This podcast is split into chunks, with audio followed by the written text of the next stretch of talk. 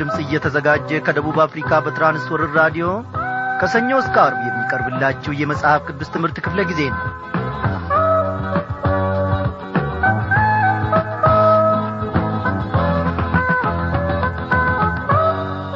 እግዚአብሔር አምላካችን እየተመሰገነ ይሁን።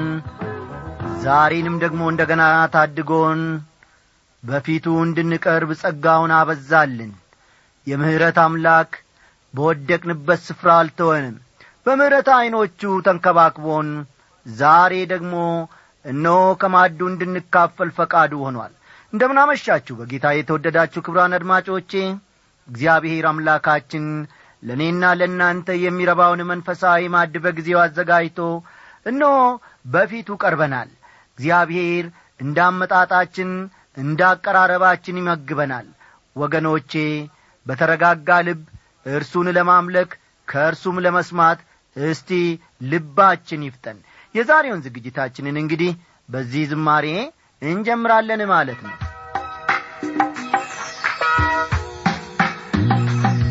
ውመሳይ አፋጭ ምርስ ገዳይ ድምቀቷ ጨምሮ ብትብለጠለጭ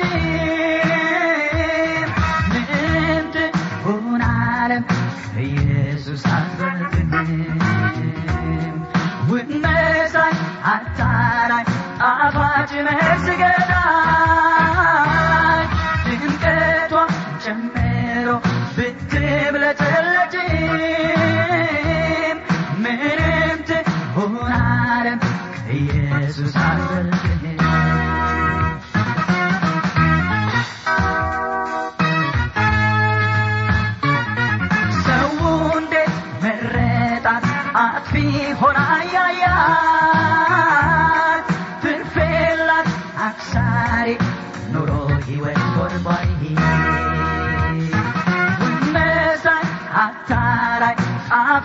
መርዝ ገዳይ ድምቀቷ ጨምሮ ብትብለጨለጭ ምንም ትሆን አለም ከኢየሱስ አትበልጥም ውመሳይ አታላይ ጣፋጭ መርዝ ገዳይ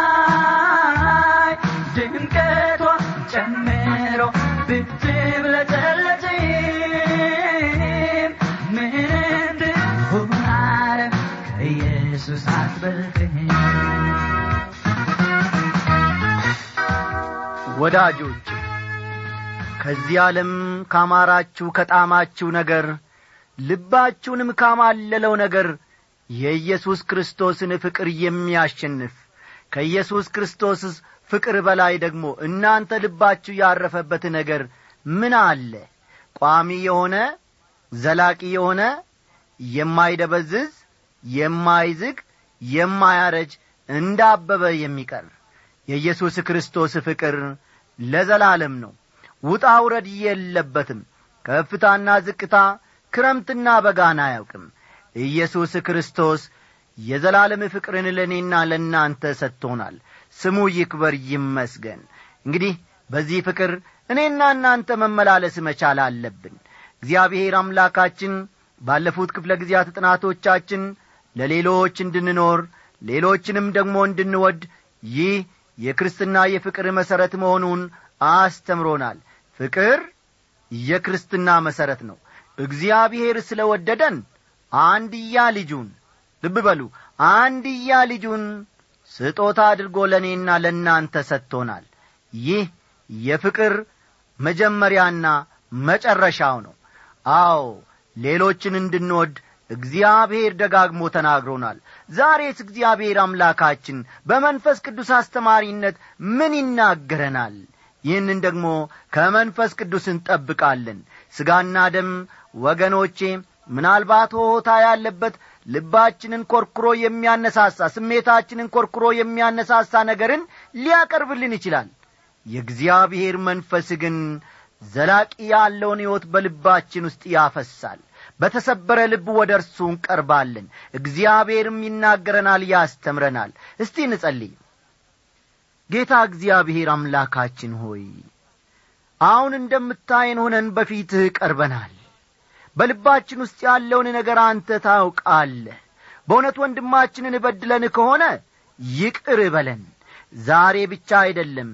ትላንትናና ከትላንት በስቲያ ባለፉት ሳምንታት በጠቅላላ ሌሎችን መውደድ እንድንችል ለሌሎች መኖር እንድንችል የበደሉንን ሁሉ ይቅር ማለት እንድንችል አስተምረህናል።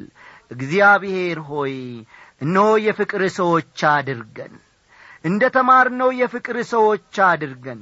ተጐዳው ተወሰደብኝ እንዲህ ገላምጦ አየኝ ጠላኝ ከማለት ይልቅ ለሌሎች በፍቅር መኖርና የአንተን ፍቅር የምናስተምርበትን ጸጋ እንድታበዛልን እንለምንሃለን። በዛሬው ምሽት ደግሞ እግዚአብሔር አምላካችን ከአንተ እንጠብቃለን ተናገረን። እግዚአብሔር አምላካችን ሆይ አንተ ሳትናገረን ተነስተን በከንቱ ባዶ እጃችንን የወጣን እንደሆነ እንደናቀፋለን እንወድቃለን። እግዚአብሔር አምላካችን ሆይ አንተ ውጡ ስትለን መውጣት እንድንችል ተነሱ ስትለን ወደ ላከን ስፍራ መሄድ እንድንችል እግሮቻችን በመንፈስ ቅዱስ ዘይት እንድትቀባባ እንለምንሃለን። እግዚአብሔር ሆይ ዛሬ ደግሞ ከአንተ ቃል ለመማር እነሆ በፊትህ ተገኝተናልና በመካከላችን ተገኝ። ወደ እግዚአብሔር ቅረቡ ወደ እናንተም ይቀርባል የሚለው ቃልህ እግዚአብሔር አምላካችን ሆይ በእውነት እነሆ ዛሬ ይረጋገጥልን። ይህንን ሁሉ ስለምታደርግልን እጅግ አድርገን እናመሰግናሃለን። በጌታችንና በመድኃኒታችን በኢየሱስ ክርስቶስ ባከበርከው በአንድ ልጄ ስም አሜን።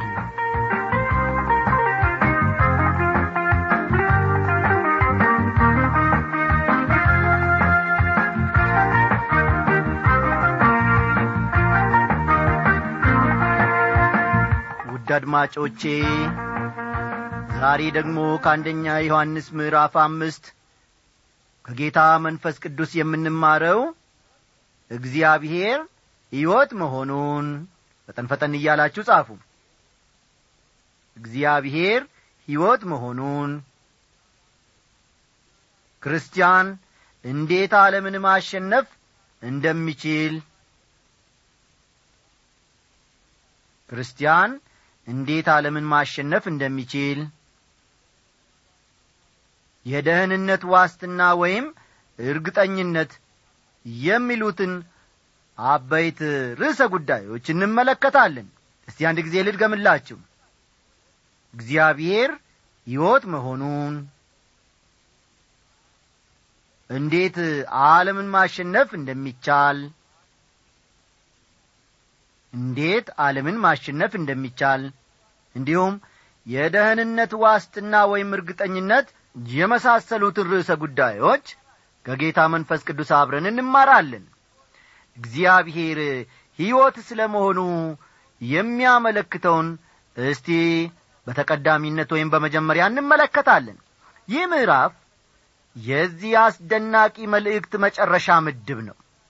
ልብ በሉ። ምዕራፍ አምስት የዚህ አስደናቂ መልእክት መጨረሻ ምድብ ነው። በመጀመሪያው የመልእክቱ ክፍል እግዚአብሔር ብርሃን መሆኑን ተመልክተናል። እግዚአብሔር ብርሃን መሆኑን በመጀመሪያው የመልእክቱ ክፍል ተምረናል። ወደ ፊት እየገፋን ስንመጣ እግዚአብሔር ፍቅር መሆኑን ተመለከትን። ሁለተኛ በሉ የመጀመሪያው እግዚአብሔር ብርሃን መሆኑን ተማርን ወይም ተመለከትን። በሁለተኛ ደረጃ ደግሞ እግዚአብሔር ፍቅር መሆኑን ተመለከትን ወይም ደግሞ ተማርን። የዚህ ምዕራፍ ርዕሰ ጉዳይ ደግሞ እግዚአብሔር ሕይወት ነው የሚለውን እንመለከታለን ማለት ነው። የዚህ ምዕራፍ ማለትም የምዕራፍ አምስት አብይ ርዕሰ ጉዳይ የሆነው እግዚአብሔር ሕይወት ነው የሚል ይሆናል። እንዴት ዓለምን ማሸነፍ እንችላለን። በመጀመሪያ አምስት ቁጥሮች ዮሐንስ አማኙ እንዴት ዓለምን ማሸነፍ እንደሚችል በዚህ ክፍል ውስጥ አስረግጦ ይናገራል። አስተውሉ። በመጀመሪያ አምስት ቁጥሮች ውስጥ ቁጥር አንድ ቁጥር ሁለት ቁጥር ሦስት ቁጥር አራትና ቁጥር አምስት ውስጥ አማኙ እንዴት ዓለምን ማሸነፍ እንደሚችል ይገልጻል ወይም ደግሞ ይናገራል። እዚህ ላይ ዓለም ሲል ግዙፉን ተፈጥራዊ ዓለም ሳይሆን ዓለማዊ ወይም ስጋዊ ነገሮችን ራስ ወዳድነትና ስግብግብነትን ልብ በሉ። ዓለም ሲል ግዙፉን ተፈጥሯዊ ዓለም ሳይሆን ይህንን ተፈጥሮአዊ ዓለም ሳይሆን ዓለማዊ ወይም ስጋዊ ነገሮችን ዓለማዊ ወይም ስጋዊ ነገሮችን ራስ ወዳድነትና ስግብግብነትን ሐዘኑን ሕመሙን ኀጢአቱንና የመሳሰሉትን ሁሉ ማለቱ ነው።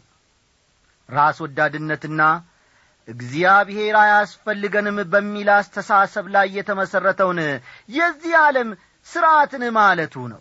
በዚሁ ምድር እያለን ዓለምን ማሸነፍ እንደሚቻል ዮሐንስ አበክሮ ይናገራል።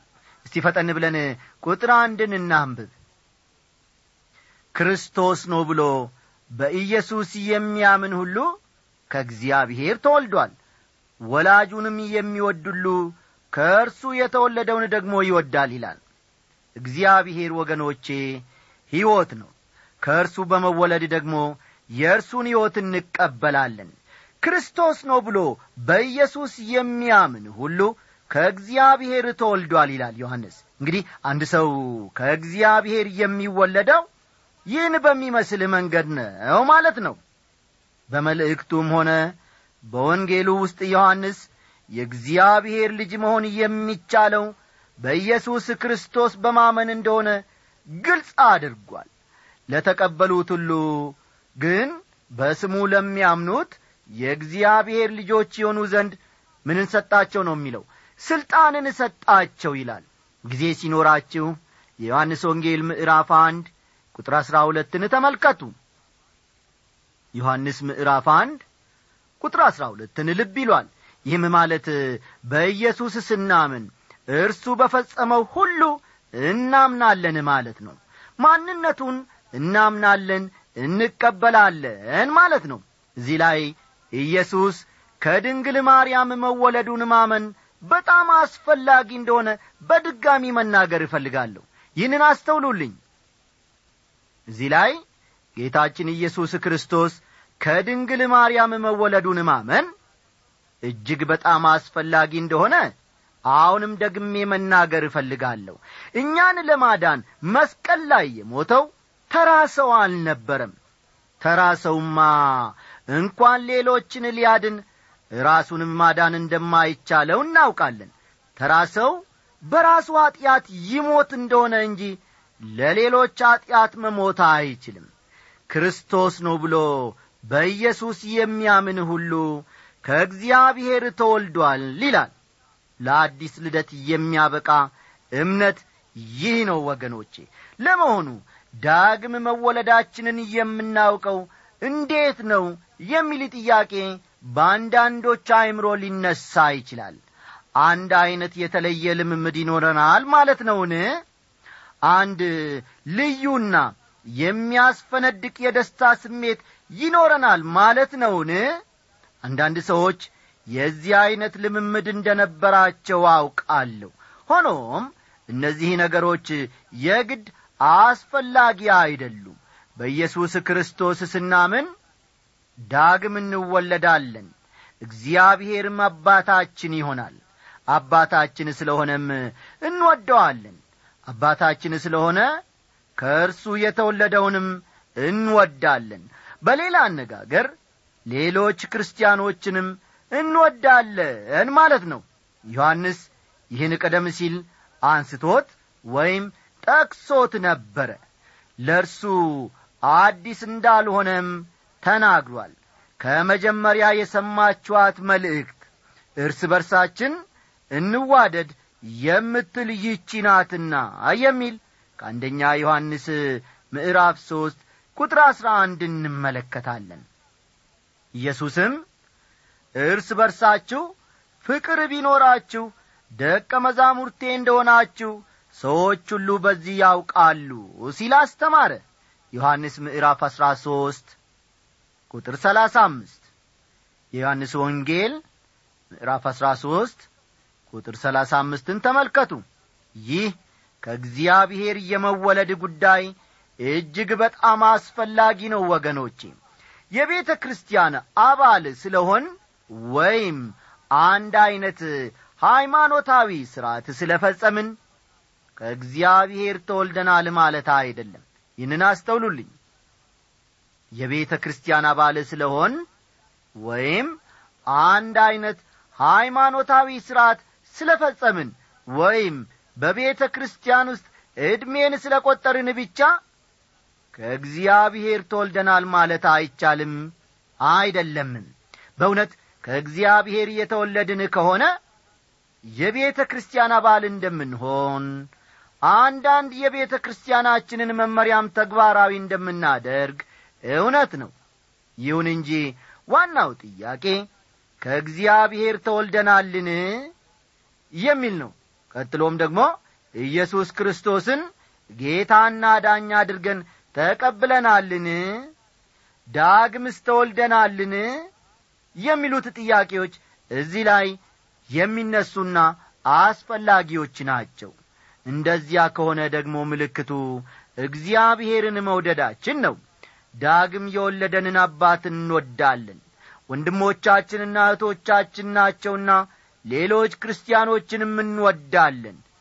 ይህ የአማኞች መዋደድ በቤተ ክርስቲያን በዘር በቋንቋ ወይም በቡድናዊ ወገንተኝነት አይወሰንም። ይህ የዮሐንስ መልእክት ለደህንነታችን ዋስትና ወይም ማረጋገጫ ይሰጣል። የእግዚአብሔር ልጆች ለመሆናችንም አንዳንድ ማስረጃዎችን ያቀርባል። አንደኛ ጻዲቅ እንደሆነ ካወቃችሁ ጽድቅን የሚያደርጉሉ ከእርሱ እንደ ተወለደ እወቁ ይለናል። ተመልከቱ። ዮሐንስ ጻድቅ እንደሆነ ካወቃችሁ ጽድቅን የሚያደርጉሉ ከእርሱ እንደ ተወለደ እወቁ ሲል ይመክረናል። የት ስፍራ? አንደኛ ዮሐንስ ምዕራፍ ሁለት ቁጥር ሀያ ዘጠኝ ላይ። በአንደኛ ዮሐንስ ምዕራፍ ሁለት ቁጥር ሀያ ዘጠኝ የአሁኑን ነጥብ ዮሐንስ ይጠቅሳል። ከእግዚአብሔር የተወለደ ሰው የጽድቅ ሕይወትን ይለማመዳል። ልንወድቅ ወይም ልንሰናከል እንችል ይሆናል ይሁን እንጂ የእግዚአብሔር ልጆች ከሆን የሕይወታችን መሠረት ጽድቅ ነው የሚሆነው። በሁለተኛ ደረጃ ደግሞ ዮሐንስ እንደ ማስረጃ የሚያቀርብልን ከእግዚአብሔር የተወለደ ሁሉ ኀጢአትን አያደርግም ዘሩ በእርሱ ይኖራልና ከእግዚአብሔርም ተወልዶአልና ኀጢአትን ሊያደርግ አይችልም ይለናል። የት አንደኛ ዮሐንስ ምዕራፍ ሦስት ቁጥር ዘጠኝ ላይ ይህ ሁለተኛ ማስረጃ ነው ማለት ነው። የእግዚአብሔር ልጆች ለመሆናችን ይህ ሁለተኛ ማስረጃ ነው። አንደኛ ዮሐንስ ምዕራፍ ሦስት ቁጥር ዘጠኝ ከእግዚአብሔር የተወለደ ሰው ነጋም ጠባ ኀጢአት ውስጥ አይኖርም። ኀጢአትን ማድረግ የዘወትር ተግባሩ አይሆንም ሦስተኛ ማስረጃ። ወዳጆች ሆይ ፍቅር ከእግዚአብሔር ስለሆነ የሚወደውም ሁሉ ከእግዚአብሔር ስለ ተወለደ እግዚአብሔርንም ስለሚያውቅ እርስ በርሳችን እንዋደድ ይላል። የት? አንደኛ ዮሐንስ ምዕራፍ አራት ቁጥር ሰባት ላይ። አንደኛ ዮሐንስ ምዕራፍ አራት ቁጥር ሰባትን ተመልከቱ ከእግዚአብሔር የተወለደ ሌላውን ክርስቲያን ይወዳል። አራተኛ ማስረጃ። ከእግዚአብሔር የተወለደ ሁሉ ዓለምን ያሸንፋል ይላል። ከእግዚአብሔር የተወለደ ሁሉ ዓለምን ያሸንፋል። ይህ ደግሞ የተጠቀሰው በአንደኛ ዮሐንስ ምዕራፍ አምስት ቁጥር አራት ውስጥ ነው ይህ አራተኛው ማስረጃችን ነው። አንደኛ ዮሐንስ ምዕራፍ አምስት ቁጥር አራት። አምስተኛ ማስረጃ። ከእግዚአብሔር የተወለደ ሁሉ ኀጢአትን እንዳያደርግ ነገር ግን ከእግዚአብሔር የተወለደው ራሱን እንዲጠብቅ ክፉም እንዳይነካው እናውቃለን ይላል። አንደኛ ዮሐንስ ምዕራፍ አምስት ቁጥር አሥራ ስምንት። አንደኛ ዮሐንስ ምዕራፍ አምስት ቁጥር አሥራ ስምንት ከእግዚአብሔር የተወለደ ሰው ለሰይጣን ጥቃት ላለመጋለጥ ራሱን ይጠብቃል። የመጨረሻዎቹ ሁለቱ ነጥቦች በዚህ ምዕራፍ ያሉ በመሆናቸው ስንደርስባቸው በስፋት እንነጋገርባቸዋለን። እስቲ አሁን ደግሞ ከመጽሐፍ ቅዱሳችን የምዕራፍ አምስት ቁጥር ሁለትን እንመልከት። ቁጥር ሁለትን እስቲ አብረን አንድ ላይ እናንብብ እግዚአብሔርን ስንወድ ትእዛዛቱንም ስናደርግ የእግዚአብሔርን ልጆች እንድንወድ በዚህ እናውቃለን ይላል። እዚህ ላይ ትእዛዛቱ ሲል ለእኔ እንደሚገባኝ ስለ ብሉይ ኪዳን ትእዛዞች ሳይሆን ጌታ ኢየሱስ ክርስቶስ በዚህ ምድር ባገለገለበት ጊዜ ስለ ሰጠው ትእዛዛት እየተናገረ ነው። ለምሳሌ ያክል በአንደኛ ተሰሎንቄ ምዕራፍ አምስት ብቻ ሀያ ሁለት የዚህ ዐይነት ትእዛዞችን እናገኛለን። በአንደኛ ተሰሎንቄ ምዕራፍ አምስት ሀያ ሁለት ተመሳሳይ ትእዛዞችን እናገኛለን። ሁልጊዜ ደስ ይበላችሁ ይላል። ቁጥር አሥራ ስድስት ያለማቋረጥ ጸልዩ ይላል። ቁጥር አሥራ ሰባት መንፈስን አታሳዝኑ ይለናል። ቁጥር አሥራ ዘጠኝ እነዚህን የመሳሰሉትን እንግዲህ ነጥቦች ማቅረብም ይቻላል። አለፍ ብለን ደግሞ ከምዕራፍ አምስት ቁጥር ሦስትን እንመልከት። ትእዛዛቱን ልንጠብቅ የእግዚአብሔር ፍቅር ይህ ነውና ትእዛዞቹም ከባዶች አይደሉም ይላል። ከእግዚአብሔር የተወለደ ሰው ትእዛዛቱን ይጠብቃል። ይህን የሚያደርገው ካለው ፍቅር የተነሣ በመሆኑ ትእዛዛቱን መጠበቅ ለእርሱ ይህን ያክል ከባድ አይደለም። ትእዛዞቹ ጫና አይሆኑበትም። ቁጥር አራት ይህ የዛሬው የመጨረሻ ክፍላችን ነው የሚሆነው። ከእግዚአብሔር የተወለደ ሁሉ ዓለምን ያሸንፋልና ዓለምንም የሚያሸንፈው እምነታችን ነው ይላል። የአሸናፊነትን ሕይወት በተመለከተ ከዚህ መልእክት ብዙ እንማራለን። ዛሬ ግን ይህ የአሸናፊዎች ሕይወት ለብዙ ክርስቲያኖች እንግዳ ነገር ሆኗል። ለመሆኑ ዓለምን የሚያሸንፈው ምንድን ነው ዓለምን የሚያሸንፈው እምነታችን ነው። ልብ በሉ። ዓለምን የሚያሸንፈው ምንድን ነው እምነታችን ነው። የዳነው በእምነት ነው። በደህንነት ጸንተን የምንቆመው በእምነት ነው። በእምነት ድነናል። በእምነት ደግሞ እንመላለሳለን። ዳግም የተወለድነው በኢየሱስ ክርስቶስ በማመን ነው። በዙሪያችን ያለውን ዓለም የምናሸንፈው በእምነት ብቻ ነው።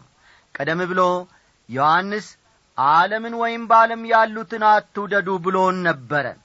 እንደ አማኞች በዓለም ውስጥ ነን። ከዓለም ግን አይደለንም። ዓለም ጠላታችን ናት። ለዚህ ምሳሌ የሚሆነን ከብሉይ ኪዳን አንድ ምሳሌን ማቅረብ ይቻላል።